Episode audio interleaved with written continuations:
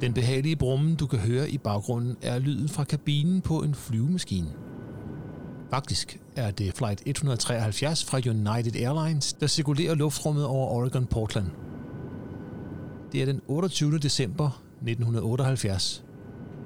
I kabinen sidder der et hundrede seksogfirs mennesker og slapper af, imens kabinepersonalet gør klar til landing.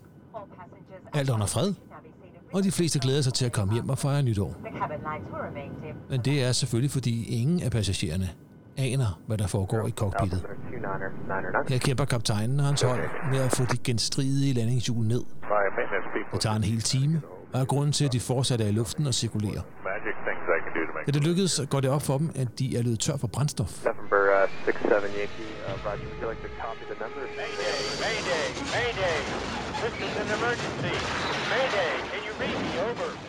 De nødlander i en skov uden for Oregon. ti mennesker dør.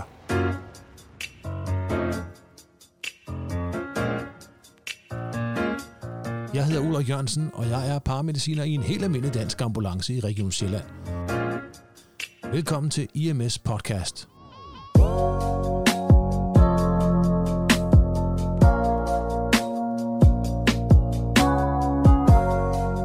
Det er her C R M-principperne starter. Crisis Resource Management. Den holdbaserede indsats. Pit Crew-indsatsen. Men hvordan hænger det lige sammen med flystyrtet fra før? Jo, i baggrunden af kaptajnens kamp med hjulene er der nemlig indimellem en co-pilot, der nævner, at de er lav på brændstof. Kaptajnen registrerer det tilsyneladende, men gør ikke noget ved det. Da de endelig får hjulene ned, har de derfra brugt alt deres brændstof.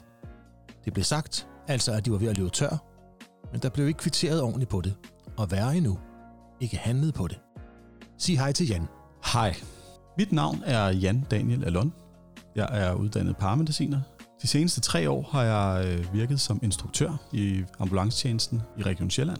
Før jeg startede i ambulancetjenesten, har jeg været fem år i hæren, hvor jeg blandt andet var udsendt to gange til Jugoslavien som øh, sergeant-gruppefører.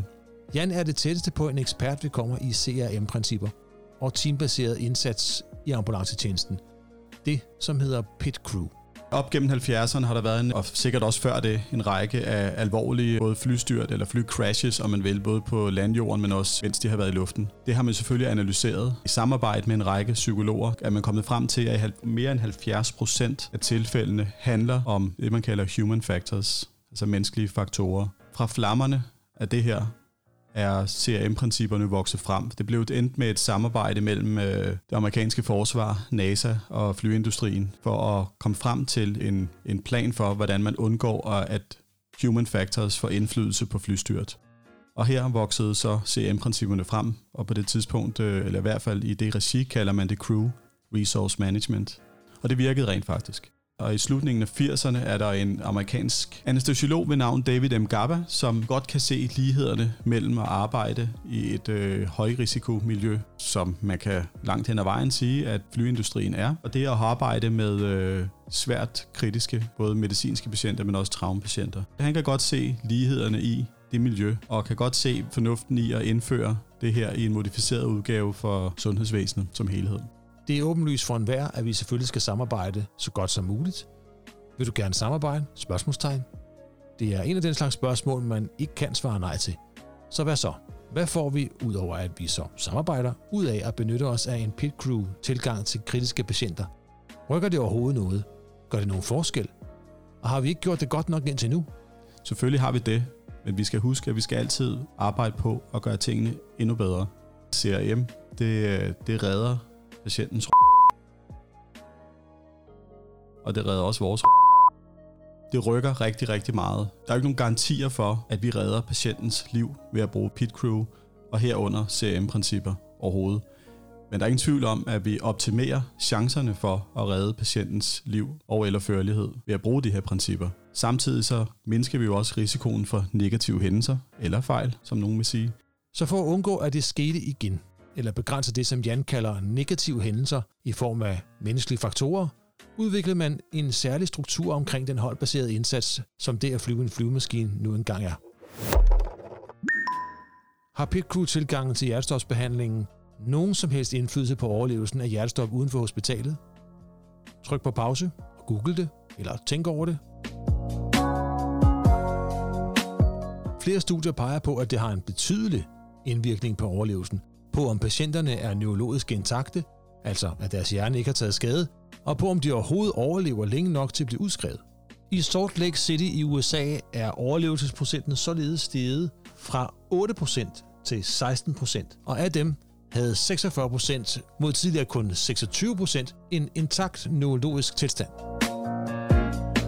Jan og hans medinstruktører har iværksat en omfattende omskoling, kan man vel godt kalde det, af alle behandlere i Region Sjælland, hvor C R M-principperne og i særdeleshed den teambaserede tilgang til særlig hjertestop var i fokus.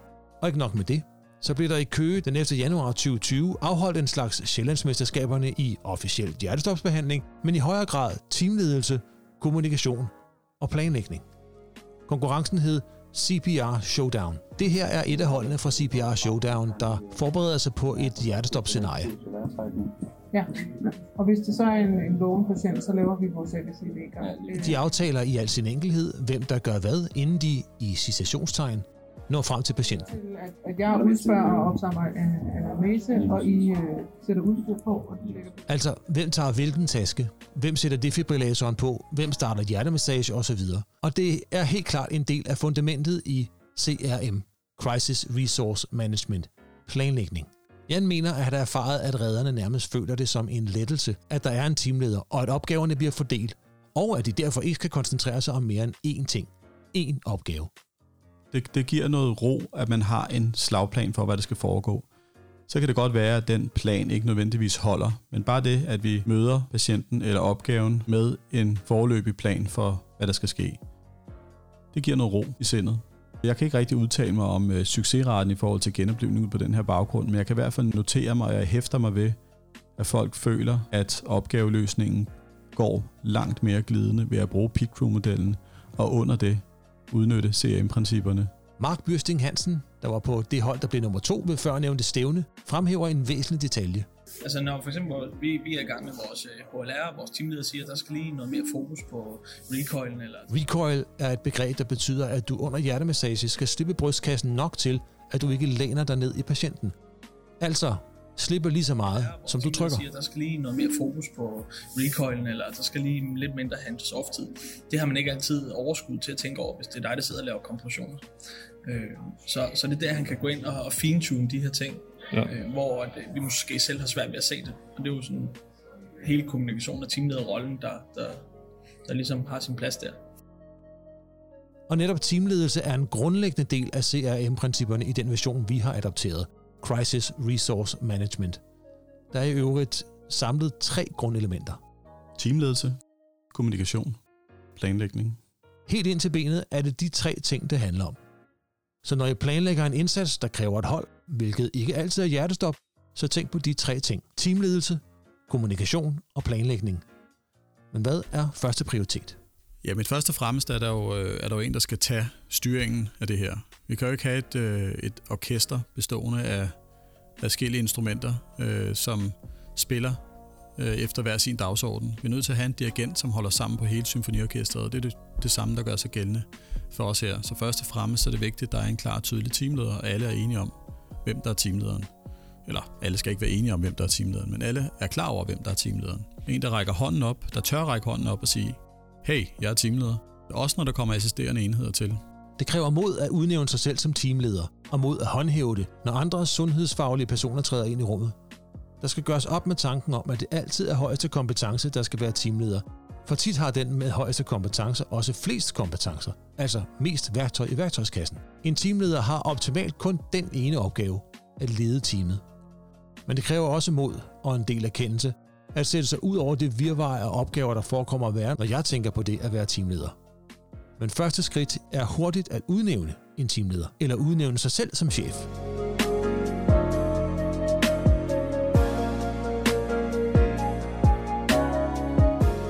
Hvordan får vi nogensinde styr på opgaverne, så vi ikke glemmer noget? Ikke efterfølgende ærger os over det, vi har glemt, og vigtigst af alt, ikke mister troen på, at vi kan det. Altså lede teamet.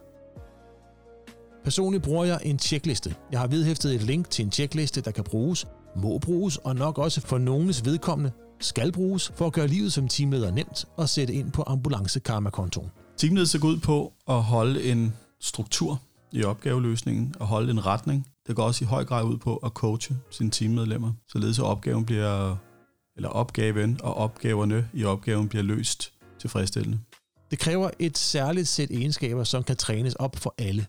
Men det kræver træning, og en af de egenskaber, der skal skærpes, er det, som Jan kalder situational awareness, situationsfornemmelse. Teamlederens fornemmeste opgave. Situational awareness, det er, handler om, hvordan man interagerer med miljø og de folk, der befinder sig i miljøet. Det handler om, at man kan øh, have mulighed for at zoome ind og zoome ud på opgaven og øh, dem, der befinder sig i og omkring opgaven.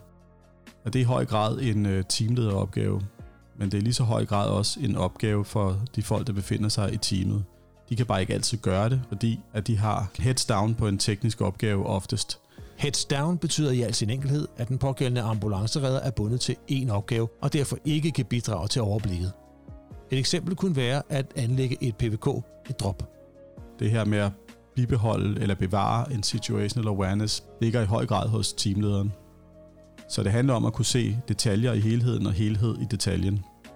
Jan har gennemtænkt mange af detaljerne i en pit crew-indsats, og gennem tiden opfundet en del tiltag, der med den rette implementering i koreografien i pit crewet gør livet som holdspiller og ikke mindst teamleder nemmere. Blandt andet har han sammensat et brugbart huskeord, som teamlederen kan bruge til at navigere i sine opgaver. For at bevare sin situational awareness til enhver tid, kan man benytte sig af huskeordet kite. K I T E. Man skal tænke på, at man skal træde ud af situationen og se opgaven fra et dragperspektiv.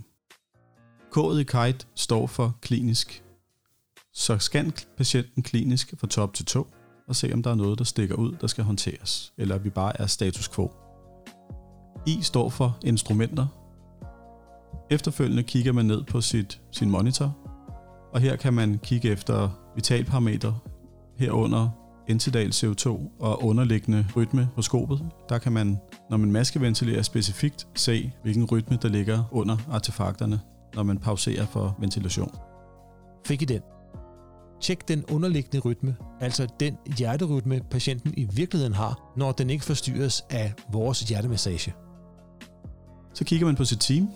T'et i kite står for team, hver enkelt teammedlem. Først og fremmest for at se, om den opgave, de er i gang med at løse, bliver løst effektivt nok. Og mens man gør det, så er det også vigtigt, at man har blik for, om det teammedlem ser stresset ud i løsningen af opgaven, eller følelsesmæssigt påvirket i en grad, så det kan være nødvendigt at bytte roller i teamet, eller simpelthen trække den person ud til en kort pause, hvis det er muligt. E står for eksternt miljø. Zoomer simpelthen ud, vender blikket ud af og kigger på det eksterne miljø. I forhold til hvad, som jeg talte om tidligere ved situational awareness, er der noget i det eksterne miljø, der kan give os nogle øh, spor i forhold til, hvorfor den her patient er blevet kritisk syg eller har fået hjertestop. Det kan være medicin, det kan være pårørende. Men det kan også i høj grad dreje sig omkring, hvis der er noget i miljøet, som kan udgøre en fare for os eller være til hinder for, at opgaven bliver løst. Når man så har været igennem sin kite, som i bund og grund ikke tager mere end måske tyve til tredive sekunder anslået, så har man herfra samlet information ind til at lave en opsummering. Og som teamleder der er det vigtigt at lave opsummeringer, så alle er på den samme side i bogen. Hvor er vi nu, og hvor er vi på vej hen? Altså struktur og retning. Hvordan kan du se på entidal C O to'en, at hjertemassagen er god, eller patienten har fået rosk? Tryk på pause og google det, eller tænk over det i ti sekunder.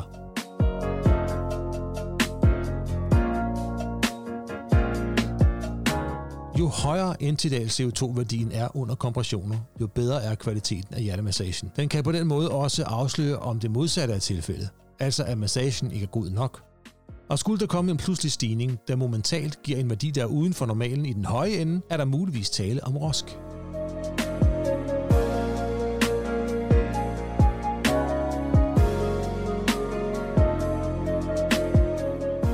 Mange af de ting, der nærmest betragtes som floskler, når vigtigheden og betydningen af god kommunikation diskuteres, er centrale elementer som færre misforståelser, fælles forståelser og øget sikkerhed. Det, at jeg netop kaldte det floskler, kan måske have en negativ klang, men det er bestemt positivt ment, for der er en grund til, at vi har hørt det igen og igen. Det passer, det virker, det styrker. Mindst lige så vigtigt, så har det en indvirkning på din og min hverdag. God kommunikation tilfører god karma, ambulancekarma om man vil, som vi kan sprøjte direkte ind i vores arbejdsglæde og motivation. Så gør kommunikationen nem for dig selv. Det er godt for alle. Jeg vil gerne fremhæve tre ting, som er vigtige ved kommunikationen. Kommunikationen skal være kort og præcis. Vi har ikke tid til de lange meldinger. Og jeg har lyst til at sige på en høflig måde. Altså, tal pænt og kend kollegaernes navne. Så kort og præcist skal det være. Så har jeg lyst til at fremhæve nummer to, som er øjenkontakt. For at være sikker på, at modtageren har fået den korte og præcise besked, så er det vigtigt, at der er øjenkontakt. Eller en kort berøring, som også er en del af en nonverbal kommunikation. Paramediciner Christian Villemos Poulsen, deltager i årets hjertestopskonkurrence, supplerer kort. Jeg bruger øjenkontakter, og jeg kan også godt finde på at tage fat i Mark for eksempel, så sige, at nu skal vi gøre klar til at analysere, så man ikke kommer til at sidde i sin egen lille rytme derinde. Det skal Mark jo gøre. Så lægger en hånd på hans skulder, og så siger jeg, så, så nu er vi klar. Og det bringer mig så videre til nummer tre, som er closed loop. For at sikre os, at den besked er modtaget og forstået rigtigt, og i særdeleshed i situationer, hvor der er et potentielt højt stressniveau. I praksis kunne det foregå sådan her. Behandler Benjamin Hegaard, også deltager i hjertestopskonkurrencen, hvor kommunikation var en af de elementer, der blev lagt meget vægt på i bedømmelsen. Vi øh, bekræfter, at vi har modtaget en besked. Så hvis Christian han, øh, siger til mig, at der skal mere fokus på øh, recoil, så siger jeg modtaget. Det kan jeg godt magt, selvom jeg sidder til dig til tredive. Så han er sikker på, at jeg kvitterer for den besked, han har givet. Hvis man er koncentreret om noget, så siger ham, der har givet besked, bekræft. Så er vi alle sammen helt med på, hvad der foregår, og at man har forstået beskeden, der er givet til. Og som en ufravigelig del af den nonverbale kommunikation, kropssprog. Ikke så meget for at vise sine følelser, for de har ikke umiddelbart nogen relevans for den aktuelle indsats, men mere for at vise sine intentioner. Ikke kun teamlederen, men alle på holdet. Man kan sagtens vise med sin krop, hvad man har i sinde at gøre. Eksempelvis, hvis man har i sinde at lave hjertemassage lige om et øjeblik, så kan det være en rigtig god idé at placere sine hænder ti til femten centimeter over brystkassen i en position, så det ser ud som om, man er klar til at give hjertemassage. Og derudover mindsker man med et splitsekund hands-off-tiden ved at lade sine hænder svæve lige over brystkassen, klar til at massere. Ved du, hvor begrebet pit crew stammer fra? Tryk på pause og tænk lige over det i ti sekunder. Formel et. Når en racer kører i pits og eksempelvis skal skifte dæk, foregår det ud fra en nøje planlagt koreografi. Hver person på pit crewet har én opgave og kun én. Det sætter Formel et pit crewet i stand til at skifte dæk på bilen på under tre sekunder. Der er et link til en video i episodenotaterne.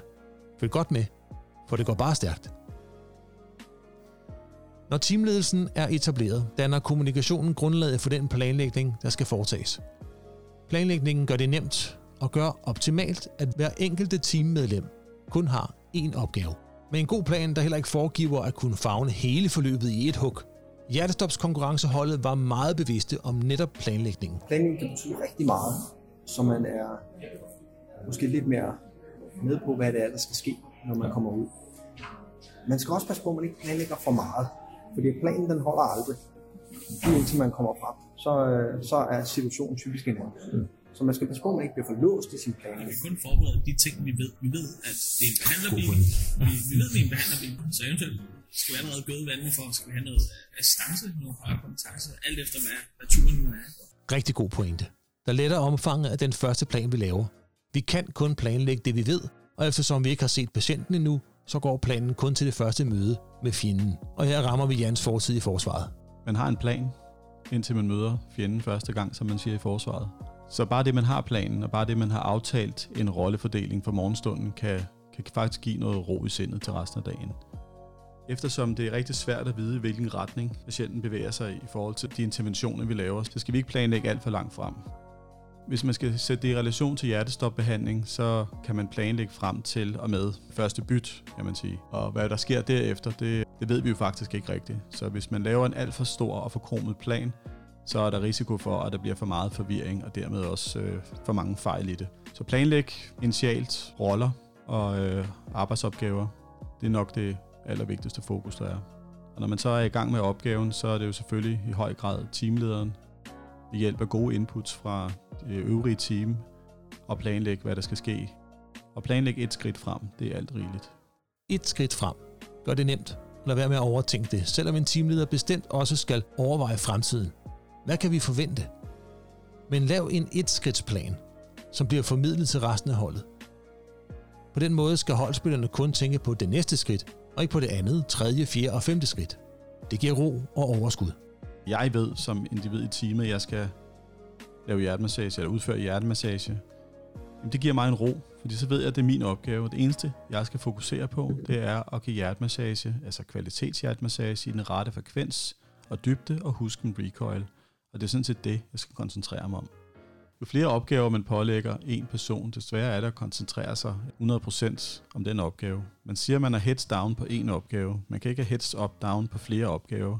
Så er der høj sandsynlighed for, at den opgave ikke bliver udført optimalt. Optimalt? En opgave per mand eller kvinde. Mere sikkerhed, bedre udførsel. Og ikke mindst, en stærkere følelse af overskud hos den enkelte ambulanceredder. Man skal nemlig ikke fornægte den lidt paradoksale følelse af at have ydet sit bedste under det givne forhold, selvom patienten ikke overlever. Så for at gøre planlægningen mere enkel i hvert fald, har Jan faktisk igen opfundet et huskeord, han bruger til at starte sin planlægning op, allerede når meldingen løber ind på skærmen. Jeg forestiller mig, at når jeg er på vej på en opgave i ambulance, at jeg er på vej ud at rejse. Når jeg er på vej ud at rejse, så skal jeg huske mit pas. Det er den måde, jeg husker det på. Først og fremmest. P for planlægning. Er planlæggende og forudseende på baggrund af den melding, der bliver afgivet. A for assistance. Og så vil jeg også rigtig gerne sige til mig selv, at jeg skal huske at tænke assistance ind tidligt. Og til sidst, S for situational awareness. Situationsfornemmelse. Og så skal jeg tænke på min situational awareness. Før og under, og ikke mindst efter løsningen af opgaven. Når jeg siger situational awareness efter løsningen af en opgave, så tænker jeg også, at man stemmer sammen i en lille pædagogisk rundkreds, og hver især svarer på tre spørgsmål. Hvad synes jeg gik godt i løsningen af den her opgave? Hvad synes jeg, at der kunne gøres endnu mere effektivt en anden gang? Og sidst men ikke mindst, hvordan har jeg det lige nu? Så planen kører. Men hvad hvis den ikke kører? Hvad hvis noget går galt eller noget uventet opstår? Og det er en af de ting, vi kan være sikre på. Det uventede vil komme, og det vil forstyrre os. Men det er jo en ny situation, man er nødt til at håndtere. I det her tilfælde, der er kommunikationen ret vigtig. Teamlederen kan jo ikke have et øje på enhver finger, så teamet eller vedkommende, der sidder og håndterer den opgave, er nødt til at melde til teamlederen, at nu sker der, nu har vi en ny situation, som der skal fokus på. Og her er det selvfølgelig teamlederens vigtigste opgave ikke at fokusere al energi på den enkelte opgave, men det kan være nødvendigt at allokere et eller flere teammedlemmer til at løse den opgave.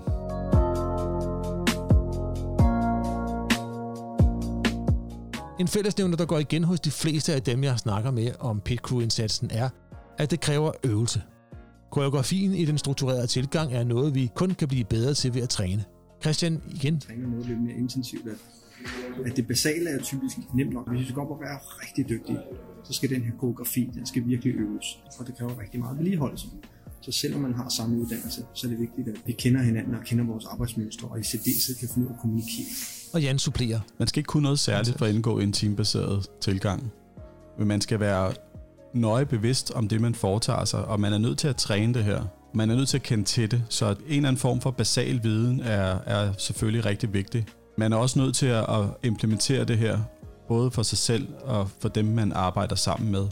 Og det kan man kun gøre, hvis man laver en refleksion over, jeg har lyst til at sige, hver en enkelt opgave, man har, hvor der er en syg patient eller en traumatiseret patient involveret. Fordi hvis ikke vi reflekterer over det, vi gør, og i særdeleshed ud fra C M-principper, altså ikke tekniske færdigheder, så er det svært at rykke sig. Det vil sige, det er svært at blive bedre.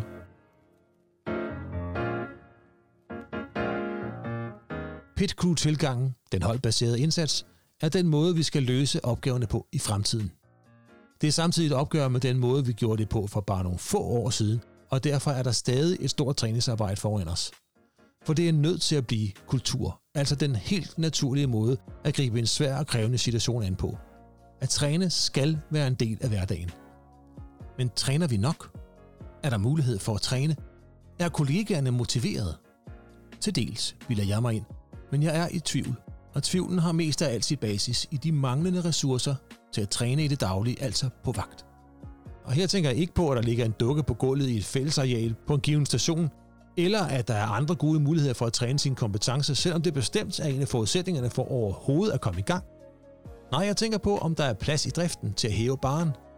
For når jeg ser på de hold, der deltog i hjertestopskonkurrencen C P R Showdown i Køge, så trænede de intenst bestemt, men opnåede på ganske kort tid at blive meget dygtige til at mestre pit crew-tilgang. Så hvorfor gør vi ikke det, når det ikke kræver mere af os end reel træning at blive sublime?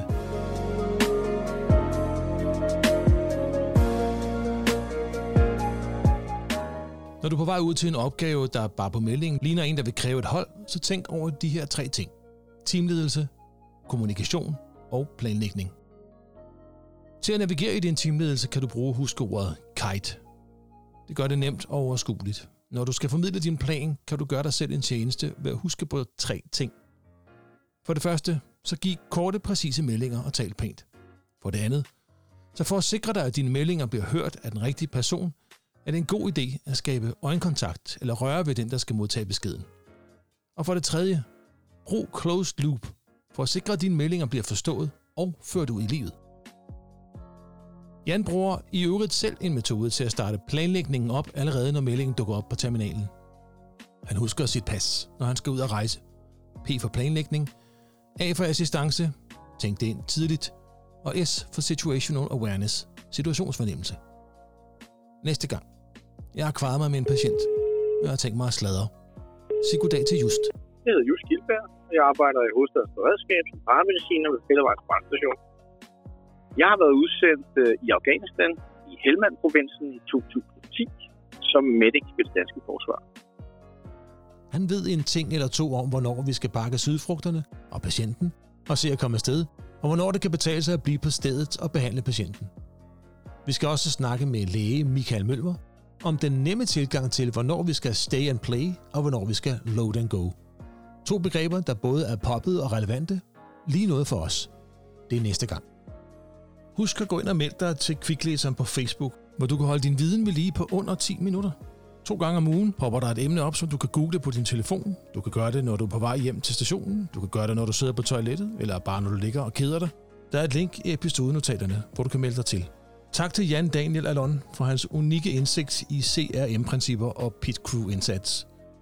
Og tak til Benjamin Hegaard, Christian Villemos Poulsen og Mark Birsting Hansen fra Hjertestopsholdet for deres helt igennem fede kommentarer. I M S Podcast er støttet af Fald Danmark. Tak til alle dem, der har bidraget med gode idéer. Og skulle du have lyst til at lytte til mere podcast om dit absolutte yndlingsarbejde, så har Forum Medic et bredt udvalg episoder og flere emner, der alle er gode og relevante. Og det er også på dansk. Alle er velkomne til at komme med feedback og idéer, og alle, der gider skrive, vil få et svar. Gå ind på podcastens Facebook-side eller Instagram-profil og kommenter, eller på podcastens YouTube-kanal og skriv der. Det fedeste ville være, hvis jer, der lytter, selv var med til at bestemme indholdet af I M S Podcast. Så mens du tænker over, hvad du gerne vil høre mere om, så klap din kollega på skulderen, fortæl hende eller ham, at hun eller han gør et godt stykke arbejde, og frem for alt, nyd din næste vagt.